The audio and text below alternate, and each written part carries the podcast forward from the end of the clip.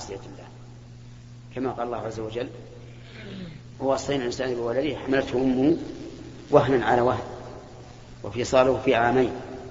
أن اشكر لي ولوالديك إلي المصير وإن جاهداك على أن تشرك به ما ليس لك به علم فلا تطعهما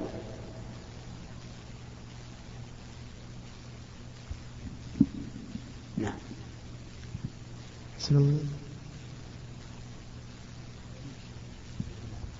الله والشاب يا شيخ فضيلة الشيخ شاب استمنى في نهار رمضان ماذا يجب عليه؟ نعم.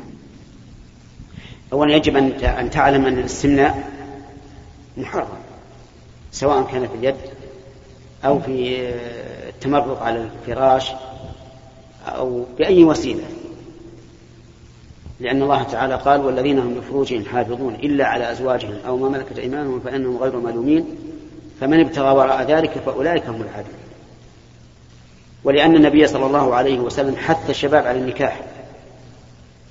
وقال يا معشر الشباب من استطاع منكم الباءة فليتزوج فإنه أغض للبصر وأحصن للفرج. ومن لم يستطع فعليه بالصوم. ولم يرشد النبي عليه الصلاة والسلام إلى شيء آخر مع أنه أهون من الصوم وأدعى للقبول ومع ذلك لم يرشد إليه النبي عليه الصلاة والسلام. فلو كان جائزا لأرشد إليه الرسول. عليه الصلاة والسلام. لأنه أشد الناس رأفة بأمته. فعلى هذا الذي فعل أن يتوب إلى الله من الاستمناء نفسه. ثم عليه أن يتوب توبة أخرى. من كونه فعل ذلك في في نهار رمضان. ومن تمام توبته في المسألة الثانية أن يقدس اليوم الذي فعل الذي فعل فيه هذا الاستمناء. نعم. فضيلة الشيخ هناك رجل هناك رجل يريد أن يتدين من بنك ربوي بشرط بدون زيادة. بشرط إيش؟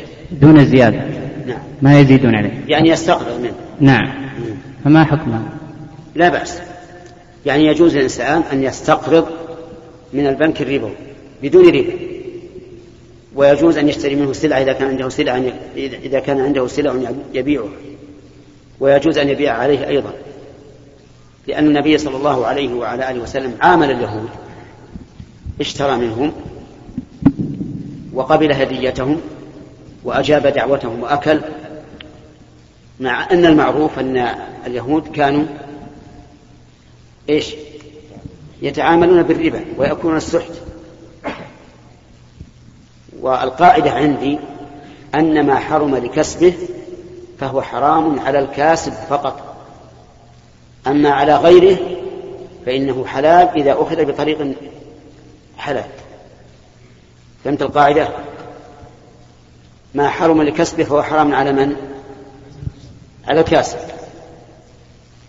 فإذا أخذ من من هذا الكاسب بطريق حلال فليس بحرام. أما ما حرم لعينه كشيء مغصوب تعرف أن هذا الشيء مغصوب أو, أنه مسروق فإنه لا يحل لك أن تقبله ولا أن تشتريه. وكذلك ما حرم بعينه على سبيل العموم كالخمر والدخان مثلا وما أشبه ذلك لا يجوز أن تقبله ولا أن تشتريه. إذا الجواب على سؤالك ماذا كان؟ لا الجواب على سؤالك. يجوز أن يستقرض من البنك بدون بدون ربا. نعم. فضيلة الشيخ إذا جمع إمام المسجد صلاة العصر وصلاة الظهر لوجود المطر الشديد. جمع صلاة العصر مع صلاة الظهر. نعم. لوجود المطر الشديد. نعم. هل يجوز لي لمن لم يرى الجمع أن يخرج من المسجد؟ وماذا يفعل المصلي في راتبة الظهر؟ هذان سؤالان على كل حال إذا جمع الإمام بين الظهر والعصر في المطر وكان في المأمومين من لا يرى ذلك فليصلي معه بنية النافلة. لأن صلاته بنية النافلة أجر وثواب وموافقة للأصحاب. وخروجه يتضمن الشقاق والاختلاف وأن يكون فعله هذا سببا لتسلط الألسن عليه. ورحم الله امرأ كف الغيبة عن نفسه. فنقول إذن يصلي معهم بنية النافع. أما من جمع بين الظهر والعصر لمرض أو سفر أو مطر أو لأي سبب مبيح فإنه يصلي راتبة الظهر البعدية بعد صلاة العصر. ولا حرج عليه وهذا مستثنى. لكن لا يصلي غيرها, غيرها لأنه لما صلى العصر ولو كان في وقت الظهر دخل وقت النهي بحق نعم. فضيلة الشيخ رجل تزوج بامرأة ثم طلقها قبل أن يحصل خلوة ولا مساس. فما الحكم بالنسبة للأولاد؟ أولاد؟ أولاد الرجل. أين من امرأة ثانية. أي طيب. الحكم أن الزوجة المطلقة هذه محرم لهم. يعني هم من محارمها. بمعنى أنه يجوز لهم السفر بها والخلوة وأن تكشف لهم إلا إذا كان وجد يعني سبب يقتضي المنع. لأنه ربما يكون هناك فتنة لو خلا بها أحد الأولاد فإنها امرأة أبيهم التي لم يدخل بها لا يكون عندهم من الإحساس والغيرة ما يمنعهم من من مواقعة المحظور وإلا فالأصل أن الرجل إذا عقد على امرأة وطلقها قبل الدخول والم... قبل الخلوة والدخول فإنها تحرم عليه هو ولا تكشف له وجهها لكن بالنسبة لأولاده أي لأبنائه هم من محارمها تكشف له. ما لم يخشى آه الفتنة. نعم.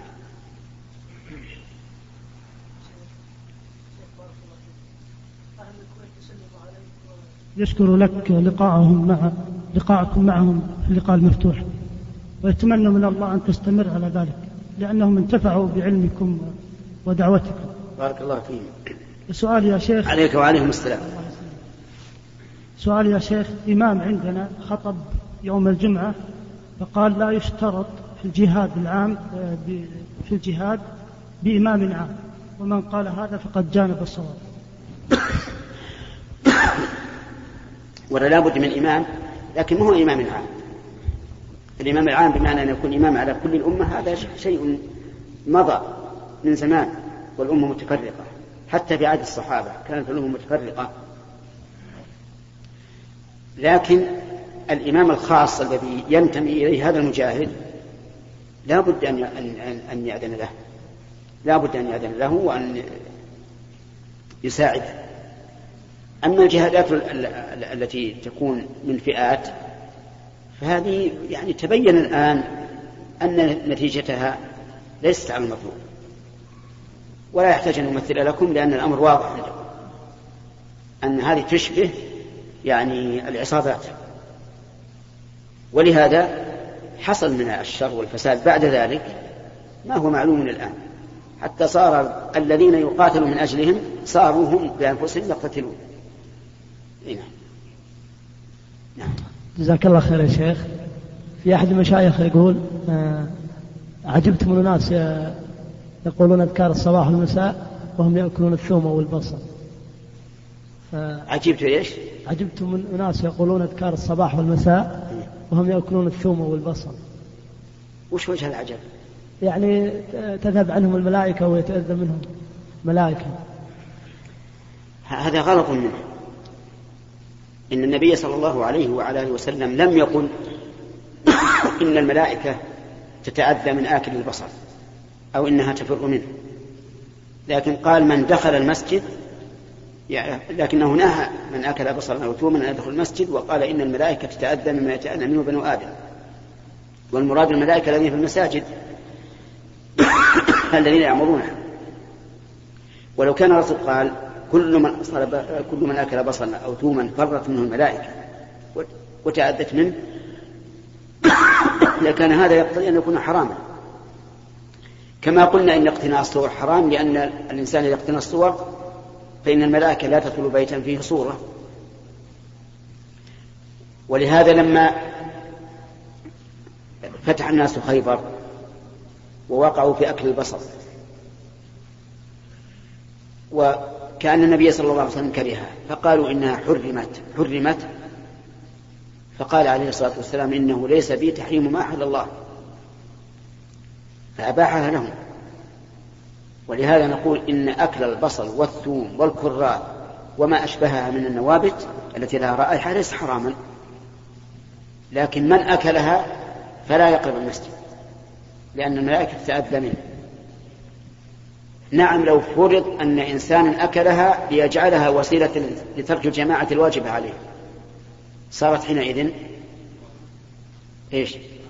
حراما لأنه تحيل على إسقاط الواجب. وهذا كما قال أهل العلم رحمهم الله إن الإنسان لو سافر في رمضان من أجل أن يفطر صار السفر حراما والفطر حراما يعني يلزمه أن يصوم حتى في السفر. لأنه سافر إيش؟ تحيلا على إسقاط الواجب.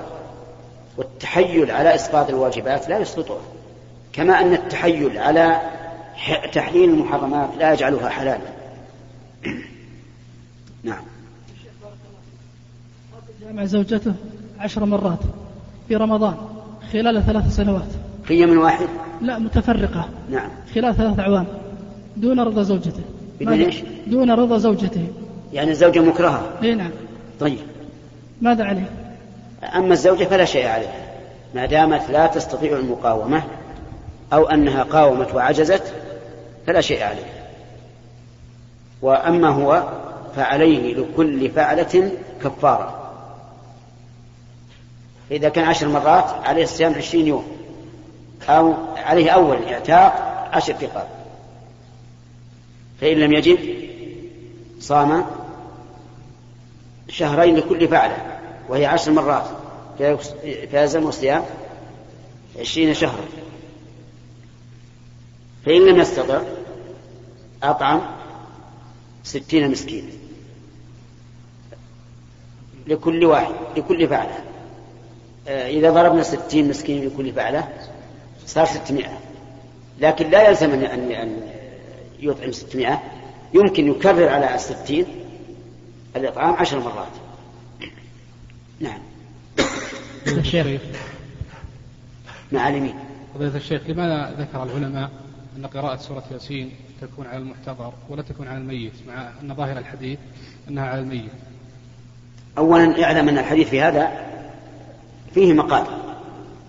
فمن العلماء من ضعفه وقال إنه لا يصح. وعلى هذا كفينا إياه. وأما على القول بأن الحديث حديث حسن وأنه جائز وأن العمل به جائز فقالوا إن إن الميت يستفيد من قراءتها أكثر يعني قصدي إن المحتضر يستفيد من قراءتها أكثر مما يستفيد إذا مات. ويكون على موتاكم يعني على الذين حضرهم حضرهم الموت. وهذا له وجهة نظر. لأنه لم يعهد من الرسول عليه الصلاة والسلام أنه كان يقرأ على الموتى بعدما يدفنون أو أو قبل أن يغسل. بل الأمر بل إن النبي عليه الصلاة والسلام أمر بالإسراع بالميت. نعم. يا شيخ غفر الله لك ولوالديك.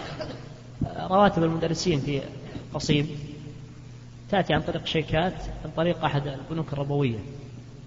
يعني لو أجل لو كان المدرس عنده ظروف وأجل الصرف في أسبوع أو أقل أو أكثر هل عليه شيء؟ أو أنه لا بد أن يبادر بسحبه. ليس عليه شيء. كل إنسان يحول على البنك فإنه لازمه أن يبادر بأخذه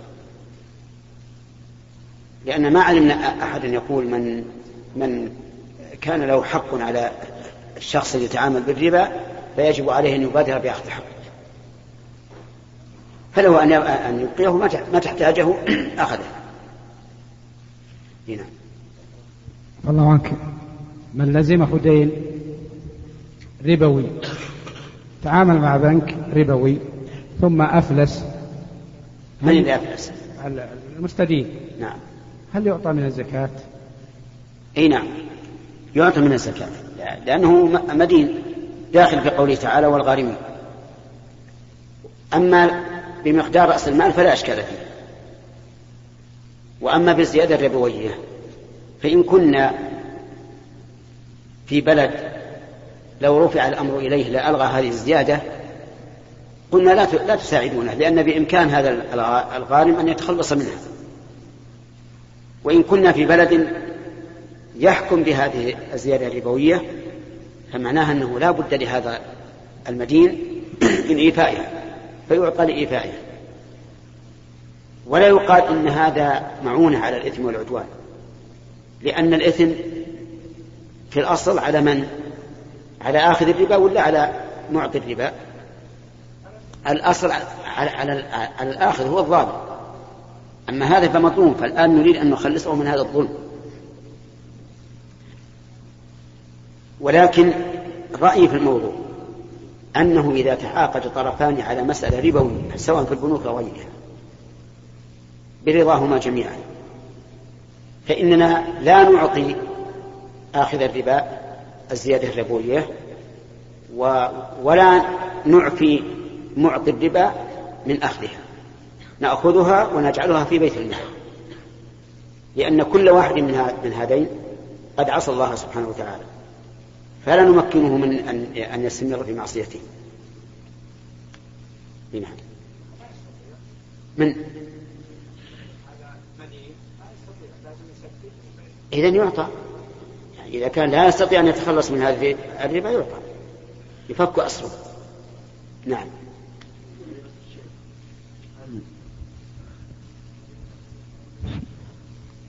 ضرورة الشيخ هل يجوز للرجل أن يتزوج المرأة بنية الطلاق عند الضرورة؟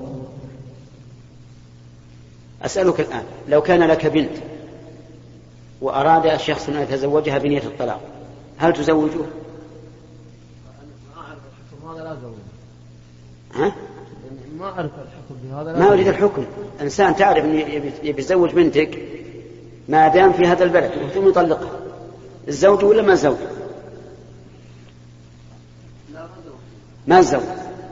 إذا إذا أضمر هذه النية يكون قد غش البنت وأهلها وتعرف أن الغش حرام. هو صحيح فيه رفق بالمتزوج أن يحصن فرجه وأن يسلم من الزنا لكن فيه فيه ضرر على البنت وأهلها. فيكون هذا هذا العقد متضمنا للغش. والغش حرام. لكن لماذا لم يتزوج؟ زواج بنية مطلقة. وهو إذا تزوج بنية مطلقة ثم بدا له أن يطلقها لكونه رجع إلى بلده أو لأنها لم تعجبه فالأمر واسع. شيخ بارك الله فيكم. لي صديق لا يصلي مع الجماعة في المسجد في بعض الفروض وذلك بسبب تفريط في النوم. حيث يغيب عن صلاة الجماعة في صلاة الفجر وصلاة العصر. في الأغلب وهو لا يعمل بالأسباب التي تساعده على الاستيقاظ من النوم حيث أنه يغلق باب حجرته على نفسه وبعد مناصحة له يقول أنه ليس متعمدا النوم مع أن نومه زائد عن الحد الطبيعي. والسؤال يا شيخ هل نستمر في مناصحة هذا الصديق؟ أم نبتعد عنه ونهجره مدة معينة لكي يرتدع؟ وهل هذا وهل هذا الصديق يعتبر جليسا طيبا مع وجود صفات كثيرة من التحلي ببعض الأخلاق الحميدة وشيم الرجال؟ أم يعتبر جليس سوء ويجب الابتعاد عنه؟ ملاحظة يا شيخ أن لا يمر يوم على هذا الرجل إلا وقد أضاع فرض أو فرضين أو ثلاث. نعم. لا شك أن هذا الرجل ممن قال الله تعالى فيهم وآخرون اعترفوا بذنوبهم خلطوا عملا صالحا وآخر سيئا. بل قد فقد الوصف الأول لم يعترف بالذنب لأنه يقول إنني نائم والنائم آه لا, لا مؤاخذة عليه لكن يجب أن يتخذ الوسائل التي يستيقظ بها من ساعة منبهة أو من صديق له يقول آه إذا حان الوقت فأضرب عليه التلفون أو لأهله. أما كونه يغلق الباب على نفسه وهو يعرف أنه لن يستيقظ فهذا متعمد لترك الجماعة. وقوله إني, إني نائم ليس بعذر لأن عنده من, من يوقظه. فأنتم استمروا في, في مجالسته مع النصح وقولوا له إن لم تفعل فإننا سوف نهجره هددوه بهذه العقوبة. ربما يكون عند التهديد مستقيما إن شاء الله. نفس حجرته إيه؟ هل يعني نعذر في هذا؟ يقول أنا عندي شيء يسعدني لكن أريد غلق الباب على نفسي. ما عن القضية الخاصة ربما يريد غلق الباب على نفسه لأن عنده الصبيان مثلا لا هو يعني سكن هنا يا شيخ. يعني في سكن الجامعة هنا. اي يعني ما عنده أحد يزعجه اي ما في. ولا ليس معه رفيق في نفس الحجرة وعنده منبه. لكن يغلق الباب. نقول له إذا كان عنده منبه ليش ما تنبه؟ ما ما يصحى عليه. يعني عنده ثقل في النوم. إذا كان ما يصحى عليه معناه وجوده كالعدم. نعم. إذا كان لا يصحى على هذا المنبه فمعناه وجوده كالعدم. فلا بد أن يفتح الباب أو يعطي صاحب له مفتاح الباب ويغلق على نفسه. ثم إذا جاء صاحبه فتح عليه الباب. وقل له إن فعل هذا يعني أعطى صاحبه مفتاحا وأغلق الباب فلينزع المفتاح من القفل. نعم. لأنه إن بقي ما عاد يستطيع أحد يفتح. نعم. جزاكم الله وعليكم السلام. هناك بعض رعاة الغنم يقومون بقطع الأذان الماعز وكي قرونه قصد الزينة وقصد رفع السعر علم بأن الكي والقطع يؤدي في في هذا الحيوان. فما فما رأي الشرع في هذا؟ نعم. أولا في هذا السؤال ملاحظتان. الملاحظة الأولى إلقاء السلام لأننا لا نعلم أن الصحابة إذا أرادوا إذا أرادوا أن يسألوا الرسول صلى الله عليه وسلم يلقون عليه السلام. إلا إذا كانوا حضروا عند حضورهم. الملاحظة الثانية قولك ما حكم الشرع في هذا. لأني لا أود أن يوجه السؤال لشخص يمكن يخطئ ويمكن يصيب فيقال ما رأي الشرع لأنه إذا أجاب بخطأ صار الشرع خطأ. فهمت؟ خذ فائدتان أو خذ فائدتين. طيب. أما بالنسبة لقطع الآذان فكان أهل الجاهلية يقطعون آذان البهائم لعقيدة. وهي أن هذه البهيمة مثلا إذا ركبت كذا وكذا مدة من السنين قطعوا آذانها. إشارة إلى أنها محترمة لا يجوز أكلها. أو إذا حملت هذه الناقة عدة بطون كذلك فعلوا بها. أو إذا أضربها الجمل مدة معينة آه، فعلوا به كذلك. هذه لا شك أنها عقيدة باطلة ولا تعتمد. أحيانا يكون قطع الآذان من أجل زيادة الثمن. من من أجل زيادة الثمن. كما نسمع الآن من بعض الآذان بعض البهائم المقطعة آذانها أنها تبلغ آه، يعني العشرة يمكن ألف من القيمة.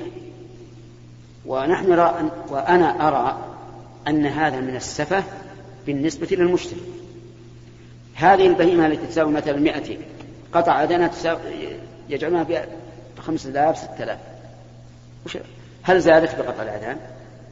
نعم ما زادت. هي هي طبيعتها ولبنها كلها سواء. لذلك نرى أن هذا في الواقع من السفة. لكن بالنسبة لقطع الأذن من حيث لا بأس به إلا أنه يشترط أن يبنجها عند القبض لئلا تتألم بشيء ليس أمر ليس ضروريا. وها هو النبي صلى الله عليه وسلم والخلفاء الراشدون كانوا يسلمون إبل الصدقة يكونها بالنار. ولا شك أنها ستتألم وربما يتعفن الجرح وتتأذى أكثر. نعم. المسافرين من المدينة للقصيم. وأخرنا صلاة المغرب إلى صلاة العشاء. وأدركنا ركعتين من صلاة العشاء في أحد القرى. فهل نخليها صلاة مغرب؟ كم ثلاثة أو نخليها مثلا آه، نافلة؟ وكم نعيد صلاة المغرب من الأول جماعة؟ نعم. آه، إذا إذا كان الإنسان دخل إذا دخل الإنسان المسجد وهو لم يصلي صلاة المغرب ووجدهم يصلون صلاة العشاء وأدرك معهم ركعتين فليجعلها مغربا. ينوي المغرب فإذا سلم الإمام يقضي واحدة. وإذا دخل معهم في الثانية من صلاة العشاء وسلم الإمام يسلم معه لأنه صلى كم؟ ثلاثة. وإذا دخل معهم من أول الصلاة وهو ناوي المغرب فإنه إذا قام الإمام إلى الرابعة لا يمكن أن يتابعه لو تابعه بطل الصلاة. بل يجلس ويقرأ التشهد ويكمل ويسلم ثم يقوم ويدخل مع الإمام فيما بقي من صلاة العشاء. ويتمها أربعا لأن من صلى لأن المسافر إذا صلى مع إمامه يصلي أربعا وجب عليه أن يتم أربعة. نعم. آخر سؤال لأن أذن. فضيلة الشيخ. أخ موسى يشير إلى أن الوقت انتهى. نعم. فضيلة الشيخ ما حكم لبس الساعة التي مطلية بالذهب أو بصفار يشبه الذهب؟ أما بالنسبة للمرأة فلا بأس بها. إذا لم تكن الساعة ساعة رجالية أما بالنسبة للرجال فإن كانت مطلية بطلاء يشبه الذهب وليس ذهبا فلا بأس بها لكننا ننصح بعدم لبسها. لأن من رآها يظنها ذهبا. وحينئذ إن كان الرجل قدوة اقتدى به الناس وقالوا الذهب ما فيه بأس. وإن كان غير قدوة صار شماتة للناس وصاروا يتكلمون فيه. والحمد لله في ساعات غير مطلية بهذا النوع كثيرة. وأما إذا كانت مطلية بالذهب نظرنا إذا كان الذهب له سمك فهذا لا يجوز إطلاقا. وإن كان مجرد لون فهو جائز لكن ننصح بعدم ذلك للعلة التي ذكرناها. وإلى اللقاء إن شاء الله في الأسبوع القادم. وفقنا الله وإياكم للعلم النافع والعمل الصالح. إنه على كل شيء قدير. بارك الله فيكم. الله يحفظنا وإياكم. نعم. أيها الإخوة في ختام هذه المادة نسأل الله أن نلقاكم في لقاءات متجددة. مع تحيات مؤسسة الاستقامة الإسلامية.